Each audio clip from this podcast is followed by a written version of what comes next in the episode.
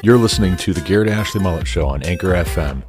I'm Garrett Ashley Mullet, and I want to talk about everything.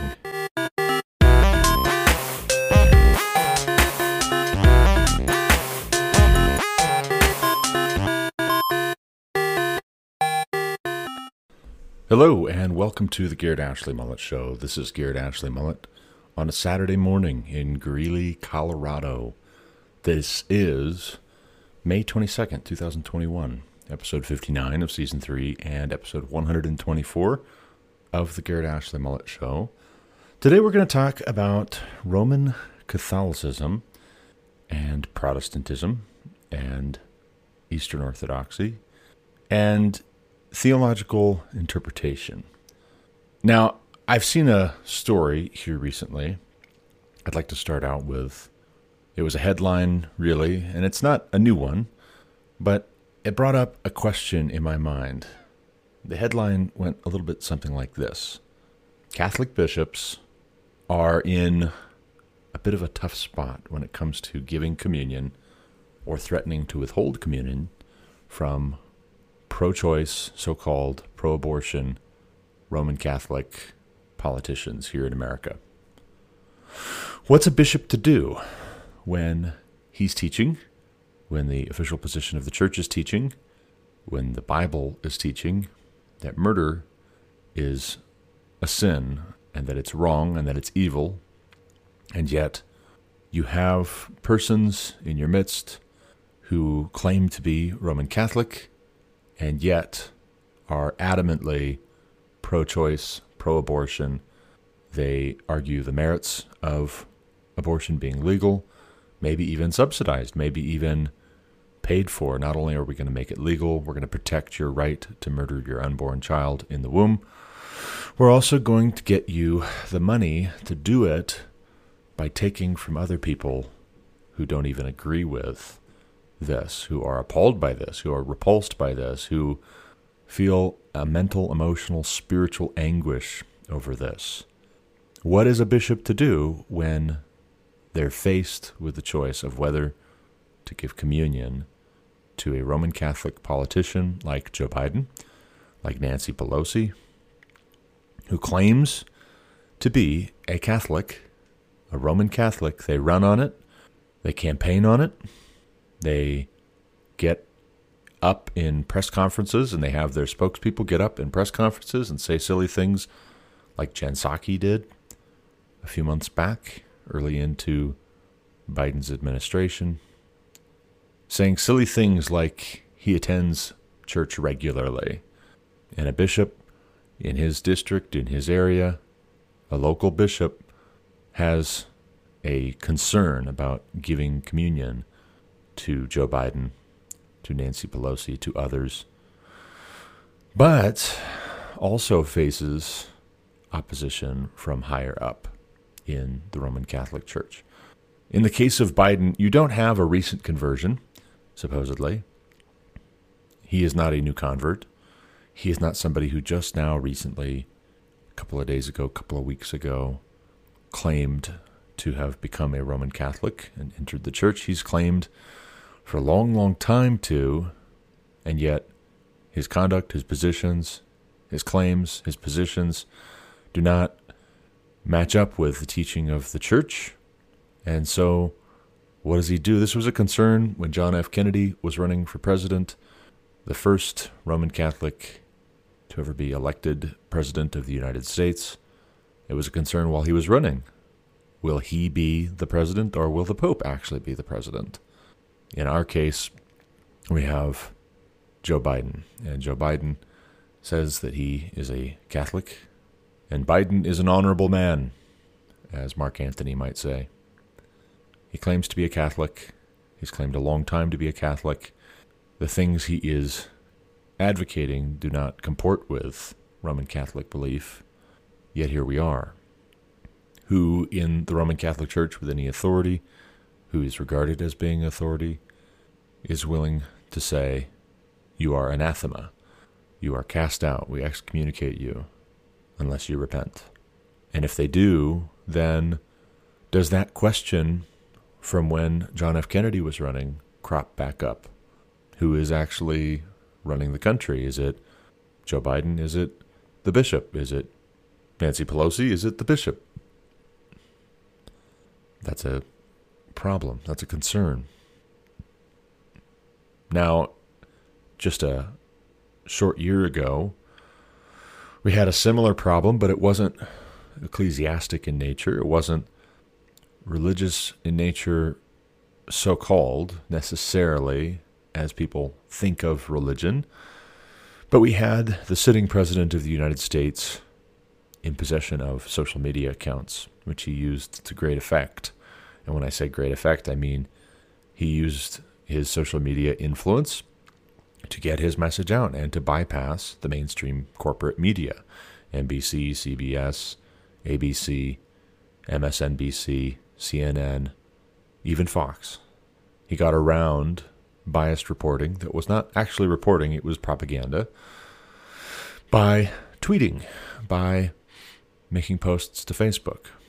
And then, as we closed in on the 2020 election, as we closed in on the inauguration, his content, the content being put out by his spokespeople, being put out by even news media that was friendly to him, politicians who were in cahoots with him, found themselves deprived of their social media platforms. They found themselves deplatformed. They found themselves shadow banned. They found themselves locked out. They found their content was given a writer. This claim is disputed. This claim is being fact checked. Here's the fact check. So then, whether you call Jack Dorsey or Mark Zuckerberg a private citizen, a business owner, whatever you want to call them, that same question that was being asked when John F. Kennedy was running who will actually be the president? Will it be Kennedy or will it be the Pope? That same question crops up, believe it or not, whether we're asking it or not, when you have Jack Dorsey and Mark Zuckerberg deciding what the sitting president of the United States gets to say and what he doesn't get to say, what his spokespeople get to say and what they don't get to say. It's remarkable to me that the left has all of these concerns. If a bishop starts talking about withholding communion from Joe Biden or Nancy Pelosi, and yet they don't seem to have similar concerns when it comes to Jack Dorsey or Mark Zuckerberg, nominally secular authorities withholding a social media account from Donald Trump. What's up with that?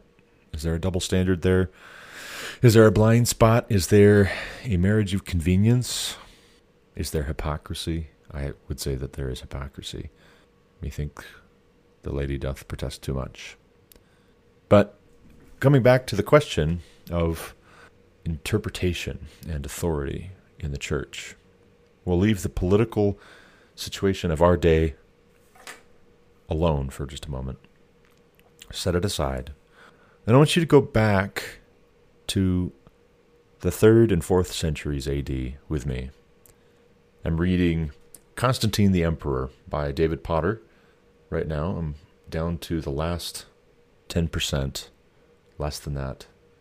Constantine the Emperor took Christianity from being, at best, a tolerated religion, at worst, a persecuted religion in the Roman Empire, to being a protected religion even a favored religion. Constantine is the one who called for the Council of Nicaea, from which we get the Nicene Creed. Constantine wanted to resolve a schism that was developing in the church of that day. And one of the things that you read in Potter is that Constantine, having just resolved a civil war within the Roman Empire over who was going to be the emperor, could not bear to have a schism and a civil war within the Catholic Church. Catholic at that time, not necessarily meaning centered on Rome, although I would say, in particular, because of Constantine's contribution, it came to be known as synonymous with the Roman Church particularly where Constantine weighed in, chimed in, inserted himself. But the Catholic Church just meaning the universal church, one church, Christ's actual church. He was concerned about the Catholic Church, the universal church, Christ's church being divided over what he thought were fairly trivial matters. What is the nature of God in terms of the Trinity exactly? Was Jesus created or is he eternal along with the Father and the Holy Spirit? What is the nature of the Trinity? What is the nature of God in terms of being triune, in terms of being eternal, co equal? That's a big deal. Who is Jesus makes a very big difference in how we express our faith. And that's what the Nicene Council was supposed to resolve. But who was Constantine?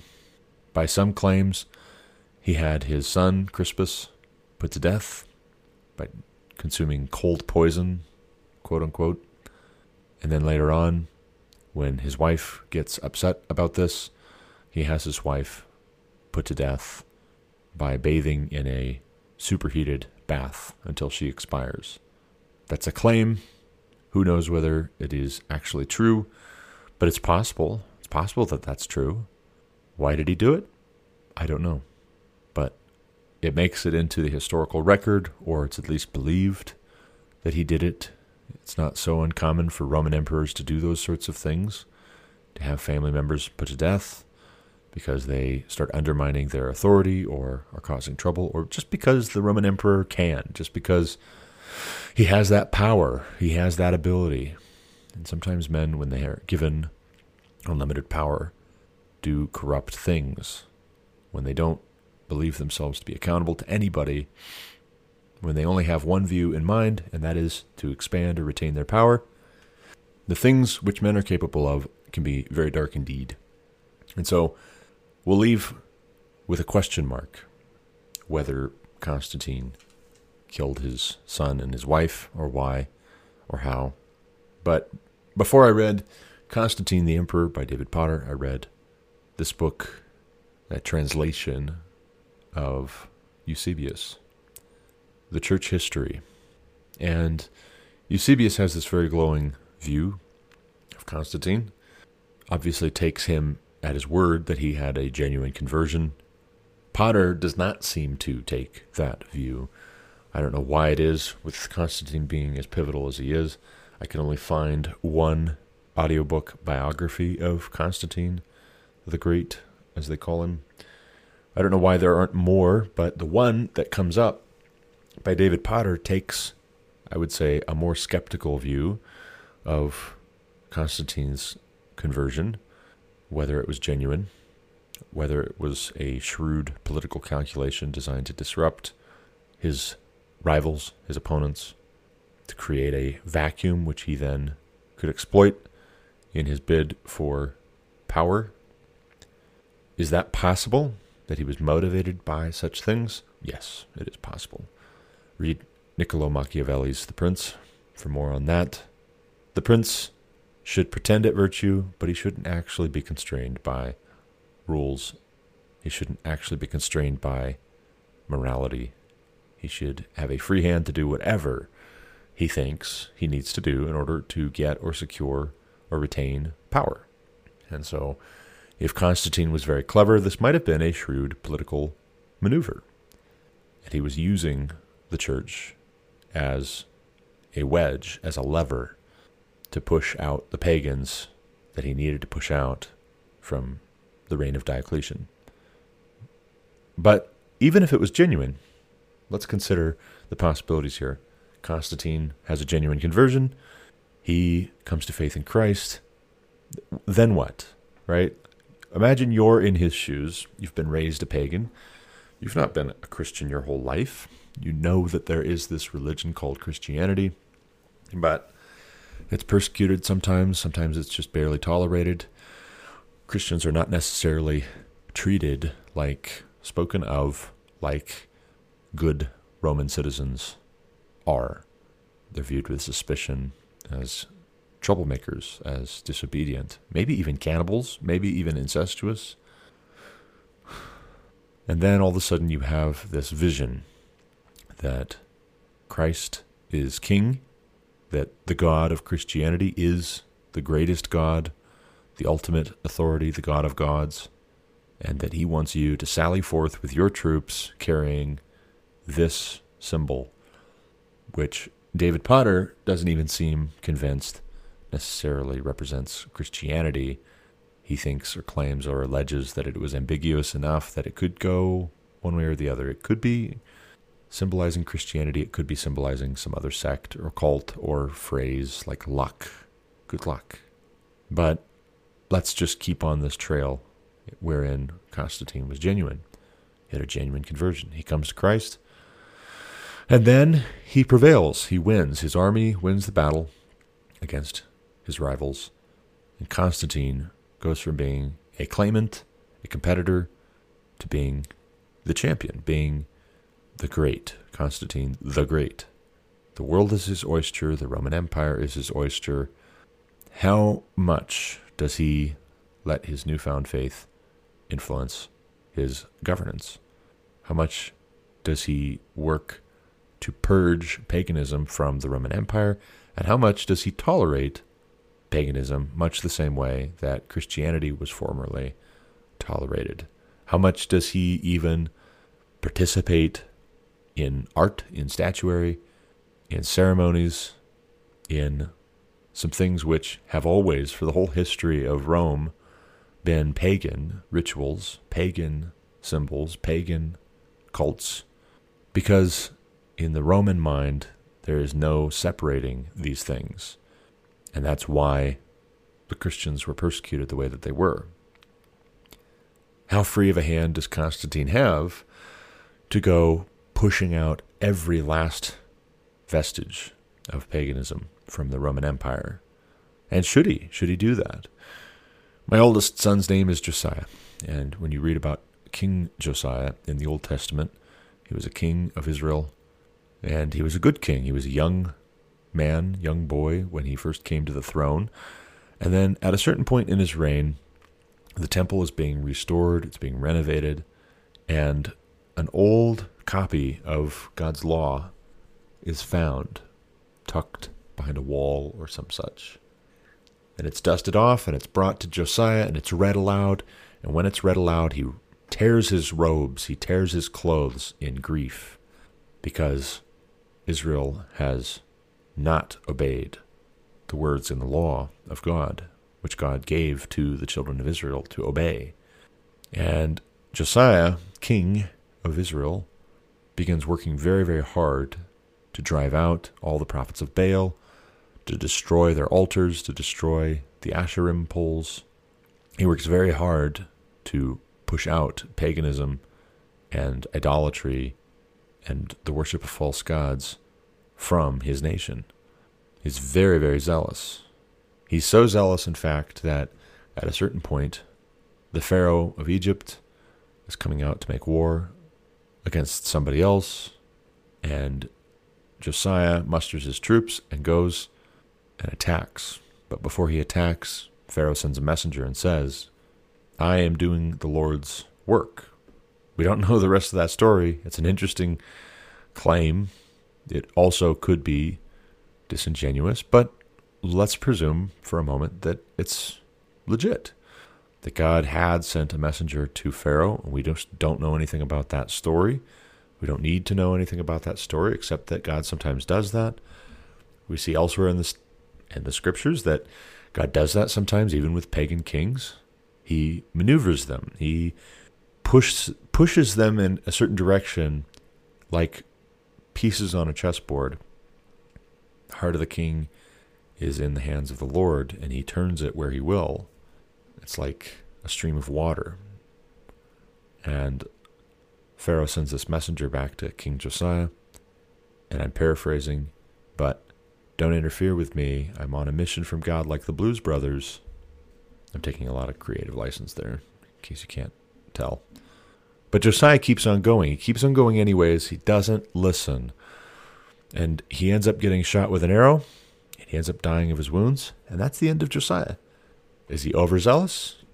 Did he ignore the advice of King Solomon to neither be good, too good, nor too wise? For why should you destroy yourself?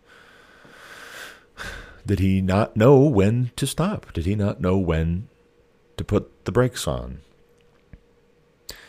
Just like God can use a pagan king, a pagan pharaoh, to do his will, to accomplish his purposes, despite the corruption, the sinfulness of that king, that ruler who does not necessarily honor God. Just so can God use even the mistakes of a supposedly godly ruler, a supposed follower of him? Can God use even the sin and the error? Can he restrain a devotee of his from doing a good thing that he ought to do? I don't know. That question bothers me with regards to Constantine. If Constantine was doing unscrupulous things, was he genuine or was he a fox guarding the henhouse when he called for the Council of Nicaea to assemble to resolve this question regarding doctrine, the doctrine and practice of the church?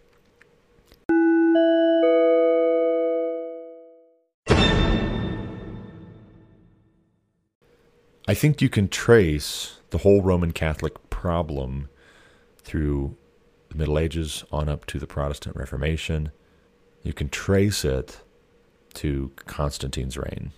I think that marks a major turning point wherein the power of the Roman government is mixed in, sometimes subtly, with ecclesiastic authority. When you have Roman emperors saying, here's who is legitimate, here is who is not. This person we're going to raise up, this person we're going to tear down and remove and replace. It's just a hop, skip, and a jump from that to Roman Catholicism, wherein you transpose the authority of a Roman emperor onto the Pope. So then, who is actually in charge legitimately? whose word is final? And does it get a little bit mixed? Does it get muddy? Is the Pope, so called, Papa, Papas, Holy Father, is that a title that we find in the New Testament? Or are we told, are we cautioned against calling any man Father when we have a Father in heaven? God is our Father. Are we cautioned even against putting too much stock in what Peter said sometimes.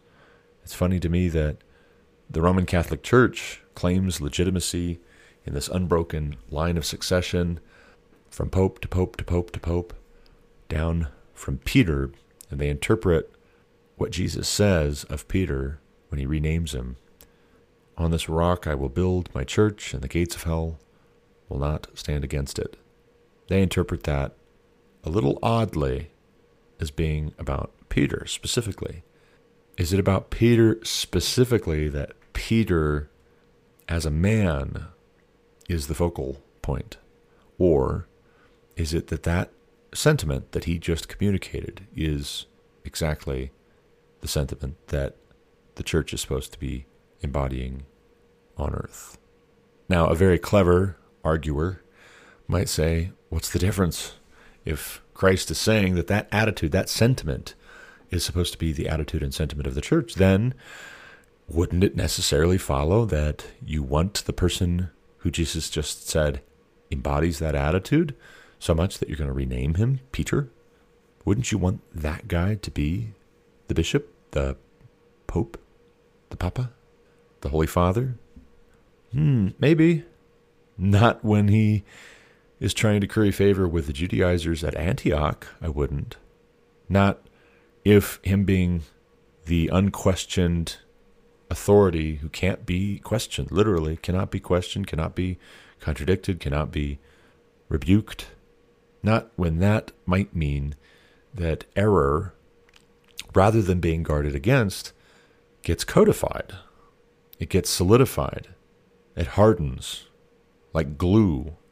Not when him being regarded as Papa and all of his descendants in that succession being regarded as Papa, Holy Father, means that error is going to take root, deep, deep root, and be standardized throughout the church rather than rooted out throughout the church, rather than confronted effectively. That's the whole reason why the Protestant Reformation happened, in fact, is that you had councils and popes who had claimed final authority, ultimate authority to interpret God's word.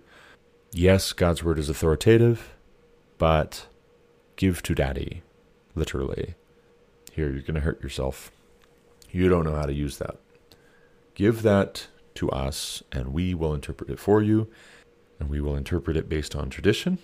We will interpret it based on the conclusions of councils and the actions and words and teachings of popes and bishops. And when you get to Martin Luther's day, we will have sellers of indulgences making wild claims about salvation because the Pope was trying to get grand cathedrals constructed throughout the Catholic Church, throughout Europe, and needed to raise money for that. We need to build these grand cathedrals, but it's going to be expensive. And before that, we need to get some Christian armies mustered to go and make war on the Muslims who keep trying to invade and conquer Europe and have already successfully conquered the Middle East, the birthplace of Christianity. They've conquered Northern Africa. They've conquered Greece. Now we need to get Christians armed, supplied, transported over there, and we have to sustain them while they retake, quote unquote, the Holy Land. So give to the church, donate, and the more money you donate to the church, the more forgiveness you'll receive in return. In fact, this won't even stop with you. You alone might get indulgences, forgiveness, write offs, tax write offs of sort, but for sin, for time in purgatory, but so also your dead relatives and loved ones who are in purgatory.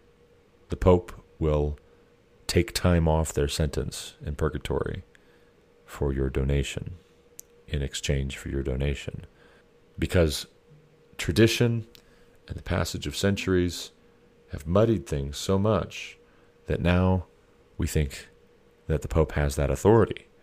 We think that councils have a right to affirm the Pope's authority to do that, to make such claims.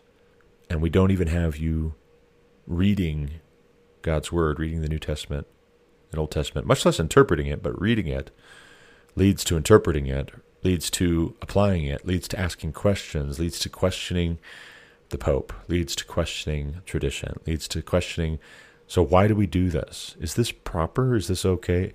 It leads to calling for repentance appropriately when the teaching of the church is in clear violation and opposition and contradiction to what God's word says. You can't have that. So now the Pope is going to consolidate his position, and councils are going to consolidate his position, and you're going to have the Counter Reformation. You're going to have the rise of institutions within the Catholic Church, which are designed not so much to do soul searching within the Roman Catholic Church, but to persecute all who put themselves outside of the Roman led church. Because the Roman led church is now the only Catholic church of Jesus Christ, according to them. You disagree with us, therefore, you're not even a Christian. You're a heretic. Because the chief doctrine that we're concerned about is when we say jump, you say how high. Period. End of discussion. It's odd to me the way that the eastern and western sides of the Roman Empire end up having two different expressions of ancient Christianity.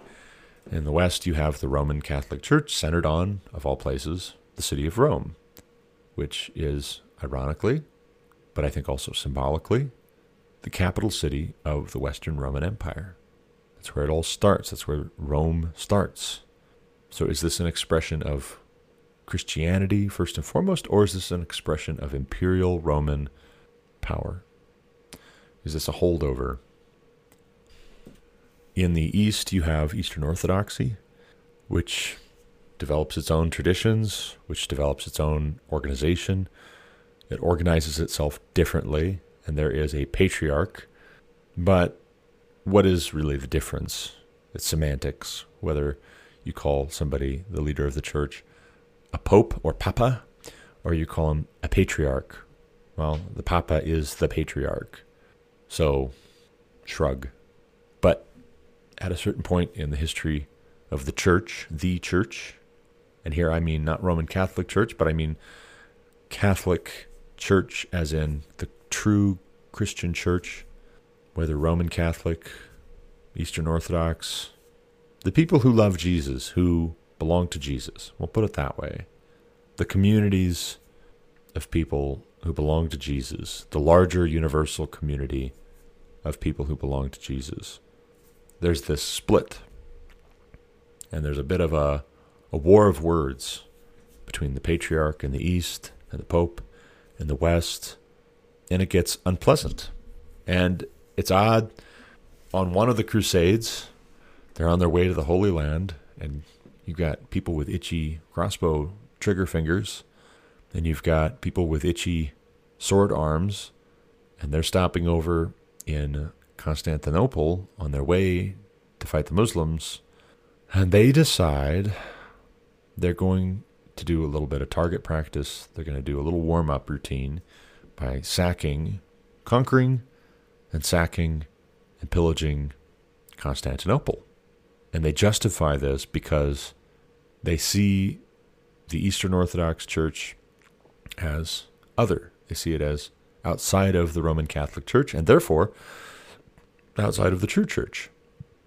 Who has the authority, who has the right to interpret Scripture? Who has the right to teach? Who has the right to say, this is what God said? Who has the right to listen? Who has the obligation to listen quietly, to ask how high when told to jump? Because that, at a certain point, for disingenuous people, for power hungry people, becomes the whole point of it. The whole point of it is I exercise power. Not that the power is a means to an end, but that the power is an end unto itself. It's a bridge too far when you come to the Protestant Reformation and certain things which are clearly in opposition to what the Bible teaches, to the gospel. They are false gospels the Roman Catholic Church is promoting and enshrining and protecting and preserving and punishing anybody who questions a false gospel. And yes, you might have Christians within the Roman Catholic Church, but they are not saved by the Roman Catholic Church as much as they are saved despite the Roman Catholic Church, despite all of this hoarders type mentality to precedence and tradition. Jesus, at one point in the gospel, says, Woe to you, teachers of the law, who invalidate the commands of God in favor of the traditions of man. And that is the story of the Roman Catholic Church. That is the story of the Protestant Reformation. You know, I recently finished up Mark A. Noll's book, The Civil War as a Theological Crisis. And the very last chapter chiefly concerns the response of Catholic leaders Roman Catholic leaders, priests, bishops, writers here in America and also abroad. Their response to the Civil War was characterized by, We told you so. We told you so. This is what you get when you have a Protestant Reformation. You get all of these different traditions, all of these different expressions, all of these different interpretations of the scriptures and no centralized ecclesiastical body who can decide these things, who can say, this is what it means. Guys, calm down. Stop bickering. Stop fighting. Stop killing your neighbor. Stop killing your brother. If this were a Catholic country, you wouldn't have had this problem. But America, the United States of America, is a distinctly Protestant fruit. It is a product of the Enlightenment, which is a product of the Renaissance. The United States of America is a product of the Protestant Reformation. This is a place where Calvinism, in particular, has a lot of influence on the way that people see themselves, on the way they see one another, on the way they express themselves individually and corporately.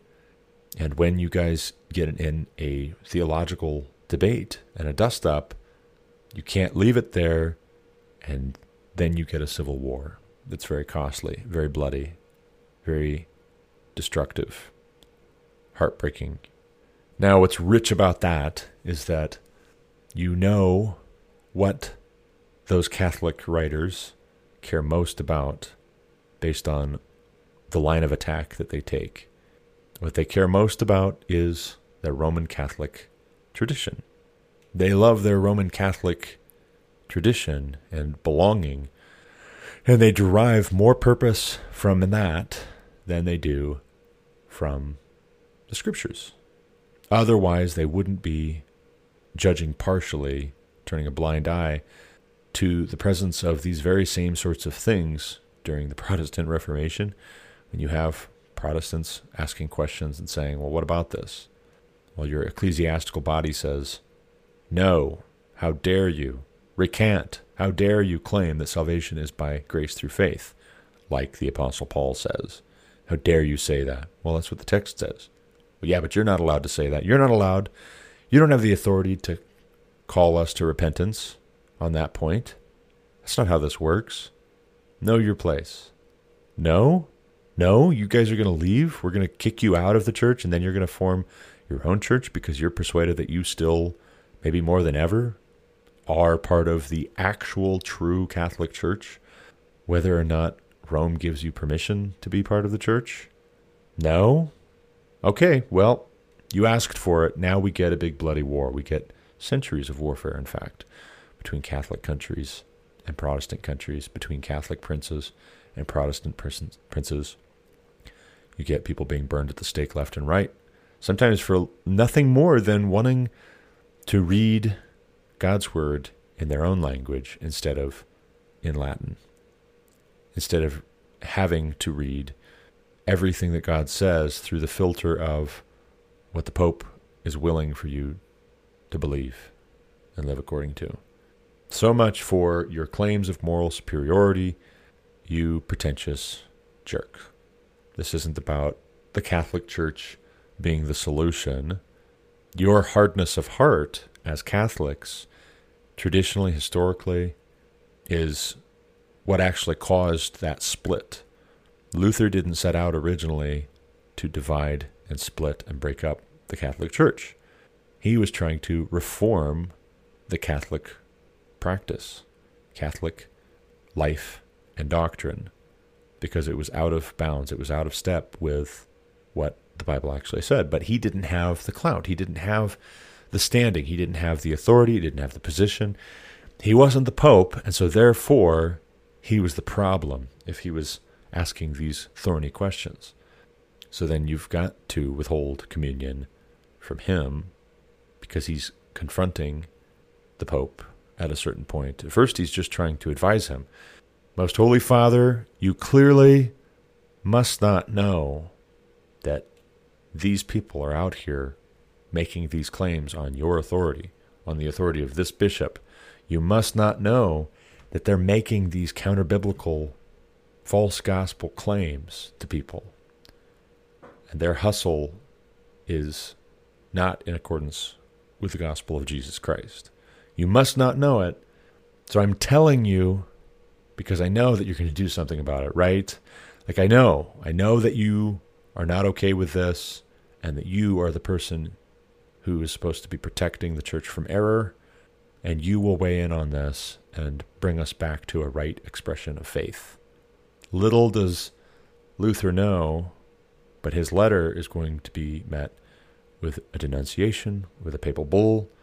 He narrowly avoids being burned at the stake, not because of a lack of interest in that outcome on the part of the Pope and the bishop and the crowd that loves the tradition and the trappings of the Roman Catholic Church more than they love Jesus, more than they love God's Word, more than they love God's people. Not for lack of interest on their part does Luther avoid being burned at the stake, but because of some clever footwork and the providence of God, he gets out of there. He sneaks away, he's hidden. But all of that brings us back again in the time we've got left, the very short amount of time we've got left, to why it is that you have these ecclesiastic authorities within the Roman Catholic Church today who signal that they're considering withholding communion from Joe Biden and Nancy Pelosi, and yet can't bring themselves to do it. Well, the reason is because now, as for a long, long time, the Roman Catholic Church cares more about power than it does about what's right. Whatever its claims of vows of poverty and suffering, being persecuted has taken a back seat to calling the shots. And progressivism and liberal theology has infiltrated the very highest levels of the Roman Catholic Church to the point that you have a Marxist as Pope who decries capitalism, who decries the wealth of Western nations, who promotes critical race theory, who promotes critical theory, and as the vicar of Christ, supposedly so called, as the spokesperson, as the mouth of God on earth, infallible when he sits in a certain chair in Rome, somehow, magically, because we still are mixing in paganism with the expression of the Roman Catholic Church. He is promoting Marxism and is denigrating conservatism. So, therefore, a local bishop's hands are tied. And if the Pope says, you go ahead and give that Joe Biden communion, guess what? Joe Biden is going to get communion. And Jen Psaki is going to continue standing up in a press conference and saying he attends church regularly. So, therefore, we can stick our fingers in our ears and refuse to listen to calls to repentance when the policies that we're advancing are not just not in accordance with God's word, but they run directly counter. They're antithetical to what God's word says. Thou shalt not murder? Okay, I'll murder. What? You hate hands that shed innocent blood? Okay, we'll shed innocent blood. We'll kill millions and tens of millions of unborn children just in America. We're not even talking about abroad where this has been promoted and subsidized, advocated, pushed. Will kill untold millions and tens of millions, all under the guise of being good Catholics who attend church regularly. Give me a break. Woe to you, teachers of the law. I'll leave off with Matthew 23, 23 to 39 in the English Standard Version. This is Jesus, by the way. Woe to you, scribes and Pharisees! Hypocrites! For you tithe mint and dill and cumin, and have neglected the weightier matters of the law, justice and mercy and faithfulness. These you ought to have done without neglecting the others. You blind guides, straining out a gnat and swallowing a camel. Woe to you, scribes and Pharisees, hypocrites! For you clean the outside of the cup and the plate, but inside they are full of greed and self indulgence. You blind Pharisee, first clean the inside of the cup and the plate, that the outside also may be clean. Woe to you, scribes and Pharisees, hypocrites! For you are like whitewashed tombs, which outwardly appear beautiful, but within are full of dead people's bones and all uncleanness. So you also outwardly appear righteous to others, but within you are full of hypocrisy and lawlessness. Woe to you, scribes and Pharisees, hypocrites! For you build the tombs of the prophets and decorate the monuments of the righteous, saying, If we had lived in the days of our fathers, we would not have taken part with them in shedding the blood of the prophets. Thus you witness against yourselves that you are sons of those who murdered the prophets. Fill up, then, the measure of your fathers. You serpents, you brood of vipers, how are you to escape being sentenced to hell? Therefore I send you prophets and wise men and scribes, some of whom you will kill and crucify, and some you will flog in your synagogues and persecute from town to town, so that on you may come all the righteous blood shed on earth, from the blood of righteous Abel to the blood of Zechariah the son of Berechiah, whom you murdered between the sanctuary and the altar. Truly, I say to you, all these things will come upon this generation. O Jerusalem, Jerusalem, that city that kills the prophets and stones those who are sent to it, how often would I have gathered your children together as a hen gathers her brood under her wings, and you were not willing. See, your house is left to you desolate. For I tell you, you will not see me again until you say, Blessed is he who comes in the name of the Lord.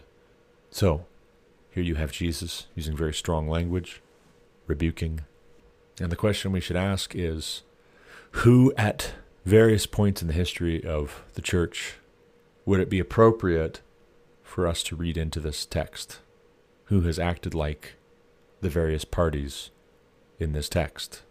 Who in our day acts like the parties mentioned in this text, rebuked in this text?